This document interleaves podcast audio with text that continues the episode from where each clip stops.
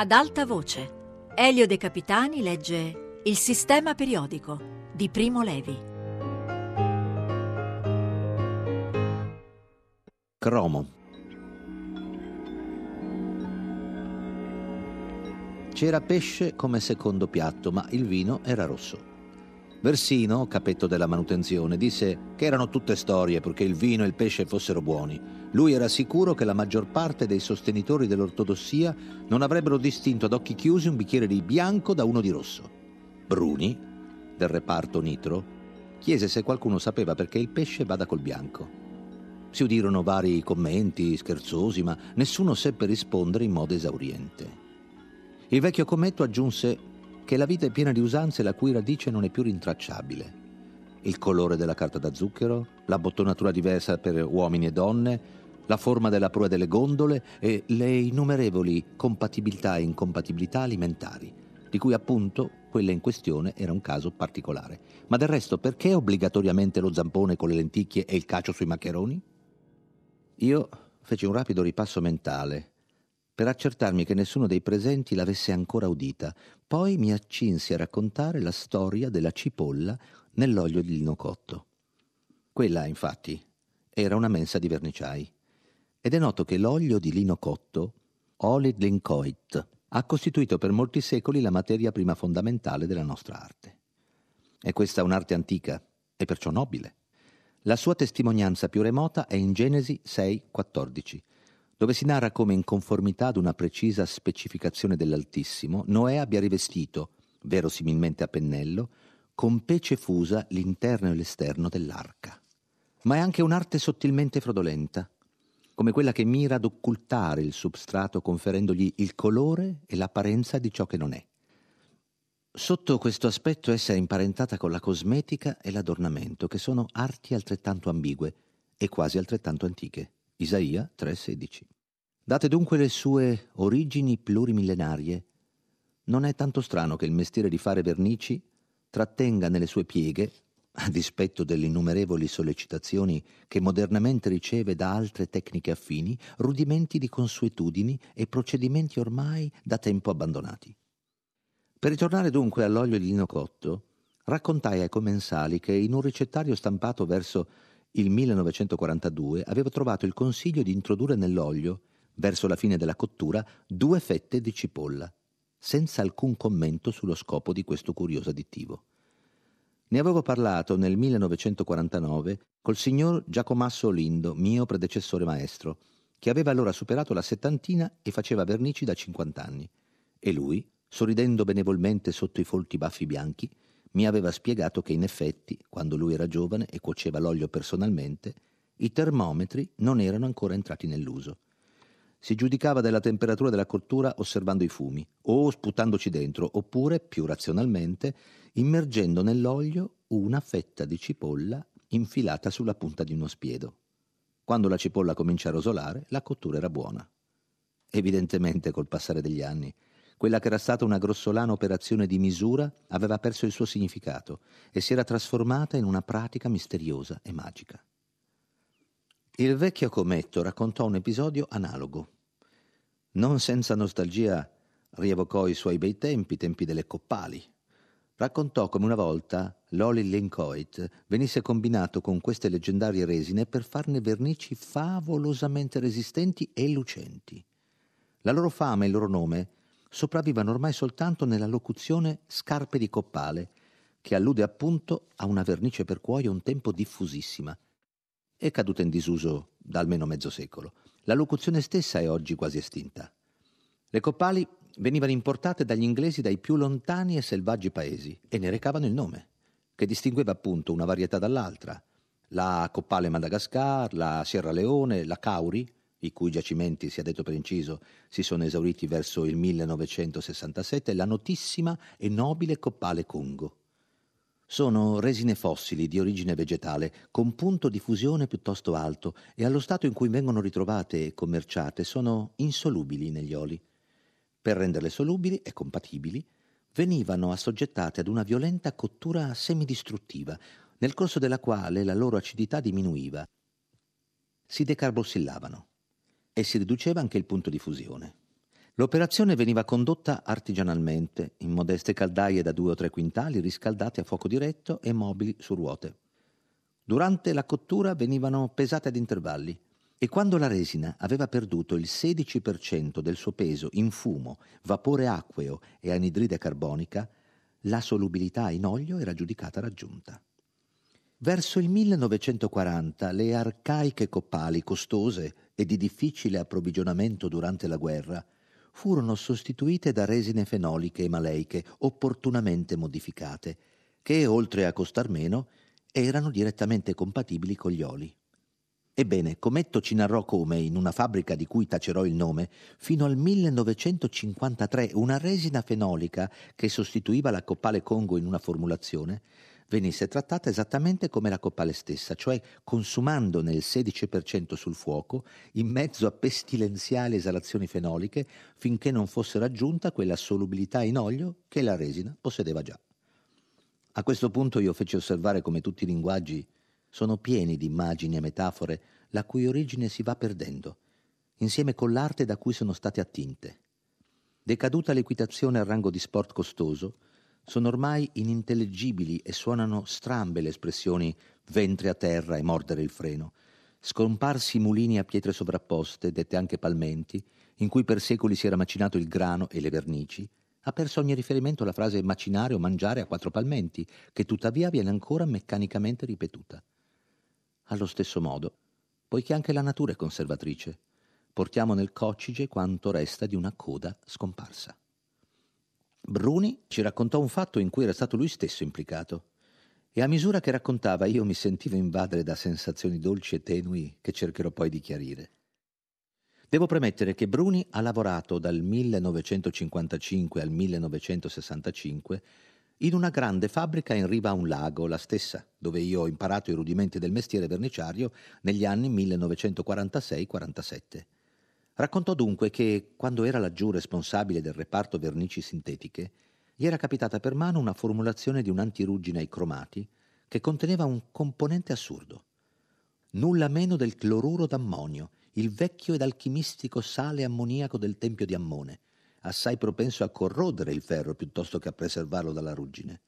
Aveva chiesto ai suoi superiori e ai vecchi del reparto, sorpresi e un po' scandalizzati, gli avevano risposto che in quella formulazione che corrispondeva a 20 o 30 tonnellate almeno di prodotto al mese ed esisteva da almeno 10 anni, quel sale c'era sempre stato e che lui era un bel tipo, così giovane d'anni e d'impiego, a criticare l'esperienza di fabbrica e a cercarsi rogne domandando il perché e il per come. Se il cloruro d'ammonio era in formula era segno che serviva a qualcosa. A cosa servisse nessuno lo sapeva più, ma che si guardasse bene dal toglierlo perché non si sa mai. Bruni è un razionalista e c'era rimasto male ma è anche un uomo prudente, perciò aveva accettato il consiglio. Per cui, in quella formulazione e in quella fabbrica in riva al lago, a meno di ulteriori sviluppi, il cloruro d'ammonio si mette tuttora. Eppure esso oggi è totalmente inutile, come posso affermare con piena coscienza di causa, perché nella formulazione ce l'ho introdotto io.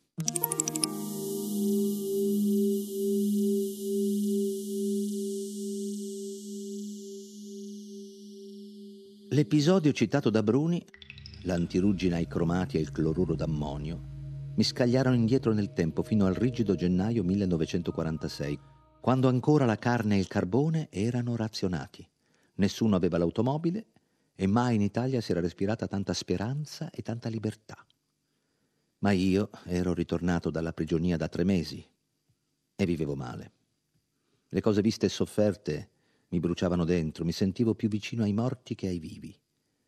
È colpevole di essere uomo perché gli uomini avevano edificato Auschwitz ed Auschwitz aveva ingoiato milioni di esseri umani e molti miei amici ed una donna che mi stava nel cuore. Mi pareva che mi sarei purificato raccontando e mi sentivo simile al vecchio marinaio di Coleridge, che abbranca in strada i convitati che vanno alla festa per infliggere loro la sua storia di malefizi. Scrivevo poesie concise e sanguinose. Raccontavo con vertigine, a voce per iscritto, tanto che a poco a poco ne nacque poi un libro. Scrivendo trovavo breve pace e mi sentivo ridiventare uomo, uno come tutti, né martire né infame né santo, uno di quelli che si fanno una famiglia e che guardano al futuro anziché al passato. Poiché di poesie e di racconti non si vive, cercavo affannosamente lavoro e lo trovai nella grande fabbrica in riva al lago, ancora guasta per la guerra, assediata in quei mesi dal fango e dal ghiaccio. Nessuno si occupava molto di me. Colleghi, direttori d'operai, avevano altro da pensare.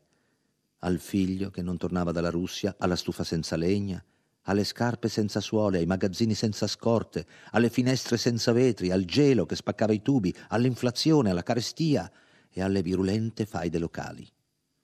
Mi era stata benignamente concessa una scrivania zoppa in laboratorio, in un cantuccio pieno di fracasso e di correnti d'aria, di gente che andava e veniva con in mano stracci e bidoni, e non mi era stato assegnato alcun compito definito.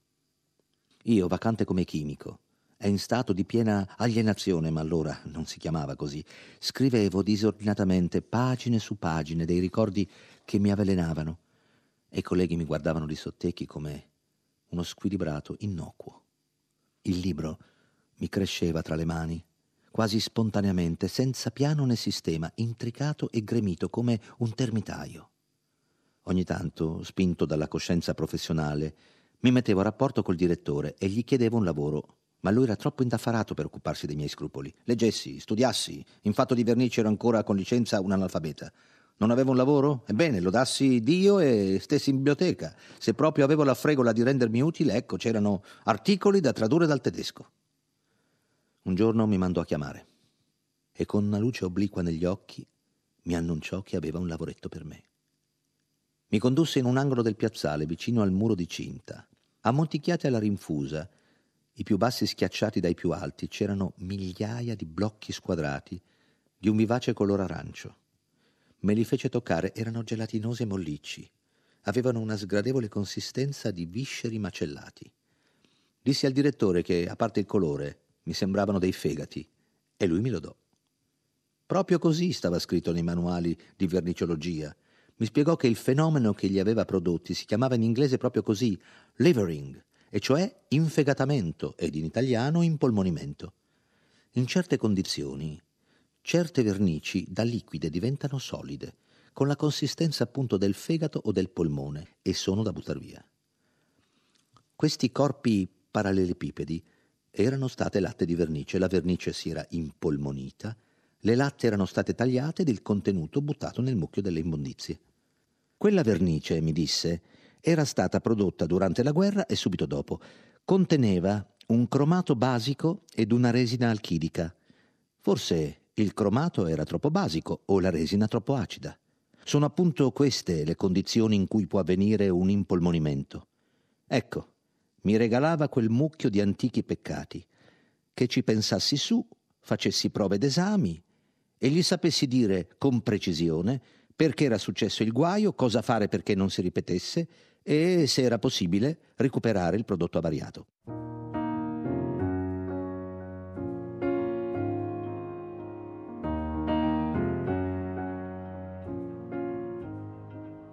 Così impostato, mezzo chimico e mezzo poliziesco, il problema mi attirava. Lo andavo riconsiderando quella sera, era un sabato sera, mentre uno dei fuligginosi e gelidi treni merci di allora mi trascinava verso Torino. Ora avvenne che il giorno seguente il destino mi riservasse un dono diverso ed unico. L'incontro con una donna, giovane e di carne ed ossa, calda contro il mio fianco attraverso i cappotti allegra, in mezzo alla nebbia umida dei viali, paziente, sapiente e sicura mentre camminavamo per le strade ancora fiancheggiate di macerie. In poche ore sapemmo di appartenerci, non per un incontro, ma per la vita, come infatti è stato. In poche ore mi ero sentito nuovo e pieno di potenze nuove, lavato e guarito dal lungo male, pronto finalmente a ad entrare nella vita con gioia e vigore. Altrettanto guarito era ad un tratto il mondo intorno a me ed esorcizzato il nome e il viso della donna che era discesa agli inferi con me e non ne era tornata. Lo stesso mio scrivere diventò un'avventura diversa, non più l'itinerario doloroso di un convalescente, non più un mendicare compassione, visi amici, ma un costruire lucido, ormai non più solitario, un'opera di chimico che pesa e divide, misura e giudica su prove certe e si industria di rispondere ai perché.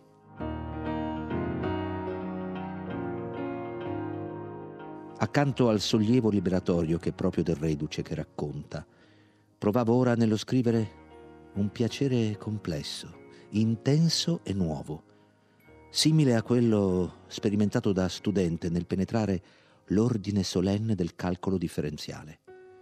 Era esaltante cercare e trovare o creare la parola giusta, cioè commisurata, breve e forte, ricavare le cose dal ricordo e descriverle col massimo rigore e il minimo ingombro. Paradossalmente il mio bagaglio di memorie atroci diventava una ricchezza, un seme. Mi pareva, scrivendo, di crescere come una pianta. Nel merci del lunedì seguente, pigiato fra la folla insonnolita e imbacuccata nelle sciarpe, mi sentivo ilare e teso come mai prima né dopo. Ero pronto a sfidare tutto e tutti, allo stesso modo come avevo sfidato e sconfitto Auschwitz e la solitudine, disposto in specie a dare battaglia allegra alla goffa piramide di fegati arancioni che mi attendeva in riva al lago. È lo spirito che doma la materia, non è vero? Non era questo che mi avevano pestato in testa nel liceo fascista e gentiliano? Mi buttai nel lavoro con lo stesso animo con cui, in un tempo non lontano, attaccavamo una parete di roccia. L'avversario era sempre ancora quello, il non io, il gran curvo, la ile, la materia stupida, neghittosamente nemica come è nemica la stupidità umana e come quella forte della sua ottusa passività. Il nostro mestiere è condurre e vincere questa interminabile battaglia. È molto più ribelle, più refrattaria al tuo volere, una vernice impolmonita che un leone nel suo impeto insano, però, via, è anche meno pericolosa. La prima scaramuccia si svolse in archivio. I due partner i due fornicatori dal cui amplesso erano scaturiti i mostri aranciati erano il cromato e la resina. La resina era fabbricata sul posto, trovai gli atti di nascita di tutti i lotti e non presentavano nulla di sospetto. L'acidità era varia, ma sempre inferiore a 6, come prescritto. Un lotto trovato con acidità 6,2 era stato doverosamente scartato da un collaudatore dalla firma Fiorita. In prima istanza la resina era fuori questione.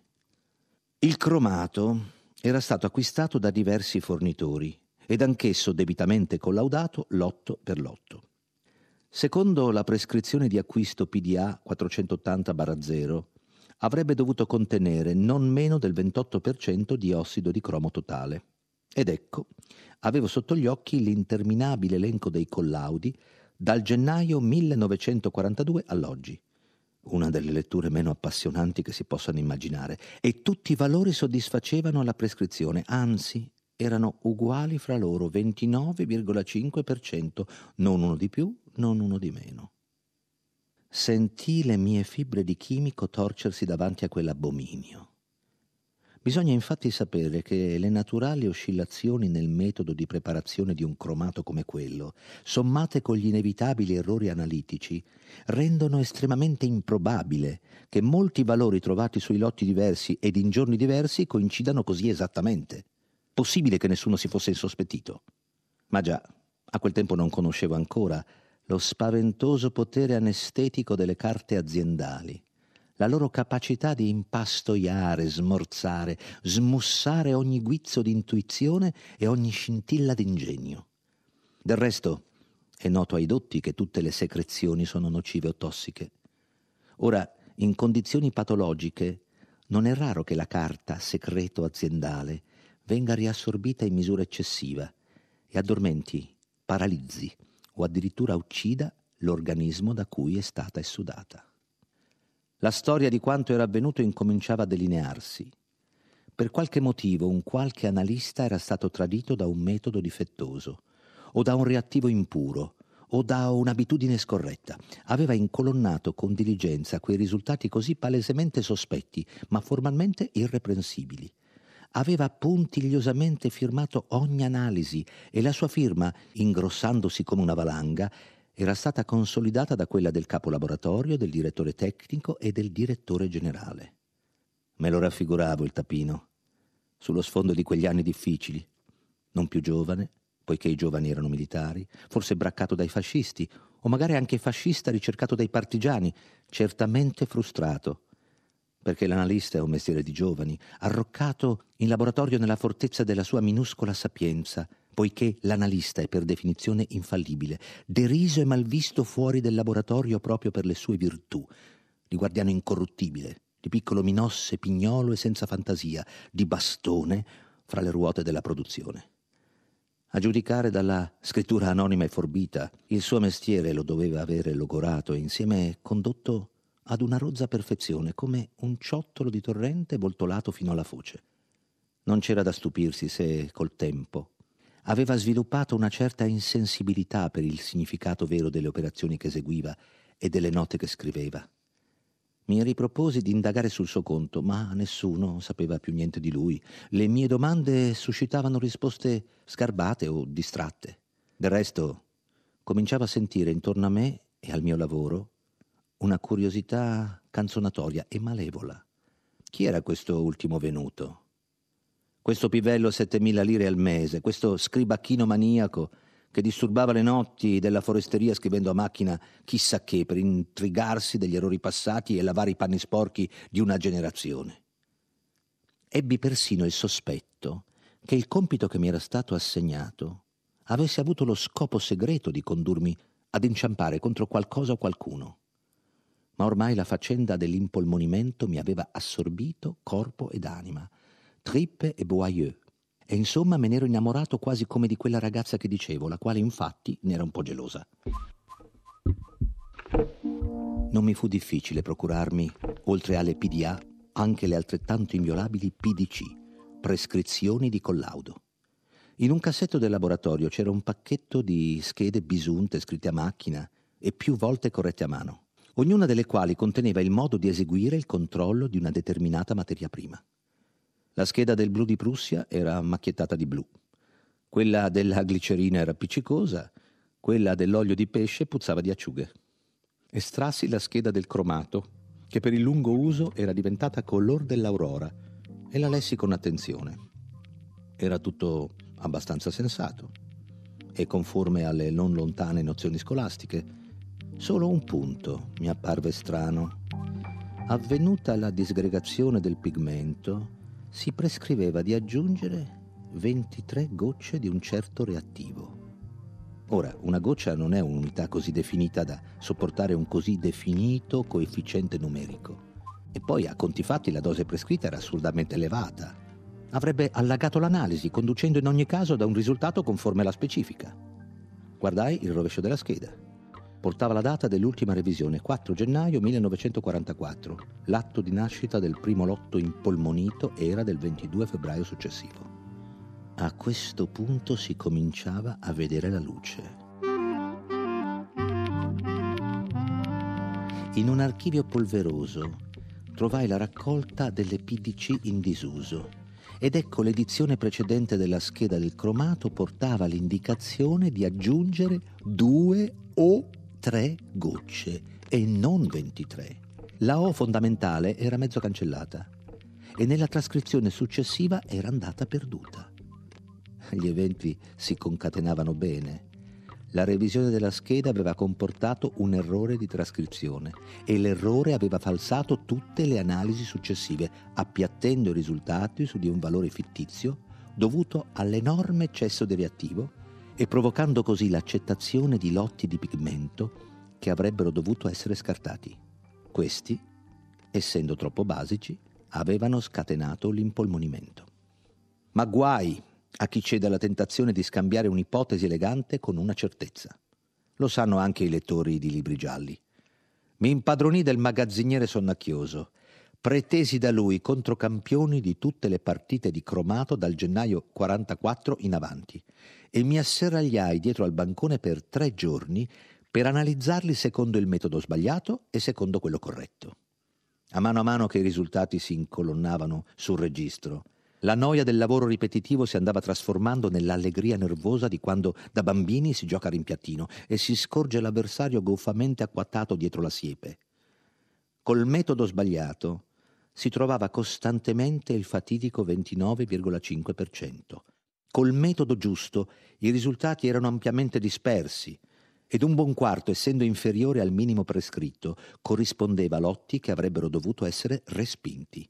La diagnosi era confermata e la patogenesi scoperta.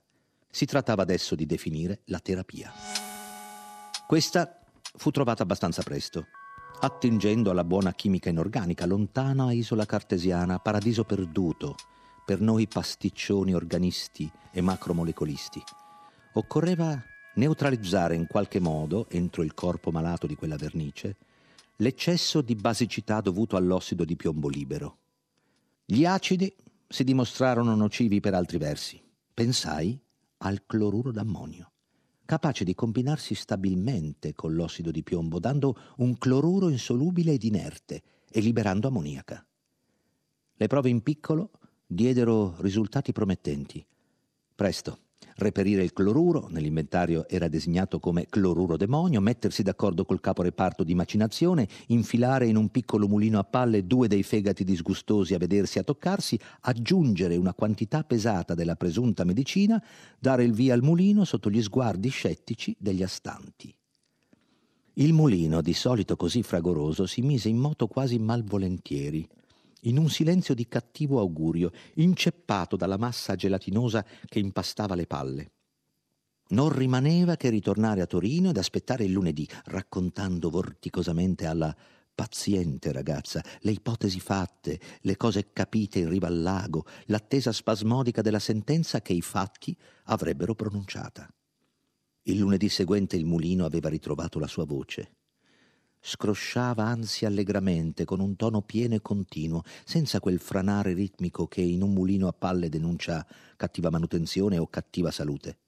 Lo feci fermare ed allentare cautamente i bulloni del boccaporto. Uscì fischiando una folata ammoniacale come doveva. Feci togliere il boccaporto, angeli e ministri di grazia. La vernice era fluida e liscia, in tutto normale e rinata dalle sue ceneri come la fenice. Stesi una relazione in buon gergo aziendale e la direzione mi aumentò lo stipendio. Inoltre, a titolo di riconoscimento, ricevetti l'assegnazione di due corasse, due copertoni per la bicicletta. Poiché il magazzino conteneva parecchi lotti di cromato pericolosamente basici, che dovevano pure essere utilizzati perché erano stati accettati al collaudo e non si potevano più restituire al fornitore, il cloruro venne ufficialmente introdotto come preventivo anti-impolmonimento nella formulazione di quella vernice. Poi io diedi le dimissioni, passarono i decenni, finì il dopoguerra, i deleteri cromati troppo basici sparirono dal mercato e la mia relazione fece la fine di ogni carne. Ma le formulazioni sono sacre come le preghiere, i decreti e le lingue morte, e non un iota in esse può venire mutato, perciò il mio cloruro demonio, gemello di un amore felice e di un libro liberatore, ormai in tutto inutile e probabilmente un po' nocivo, in riva a quel lago viene tuttora religiosamente macinato nell'antirugine ai cromati e nessuno sa più perché.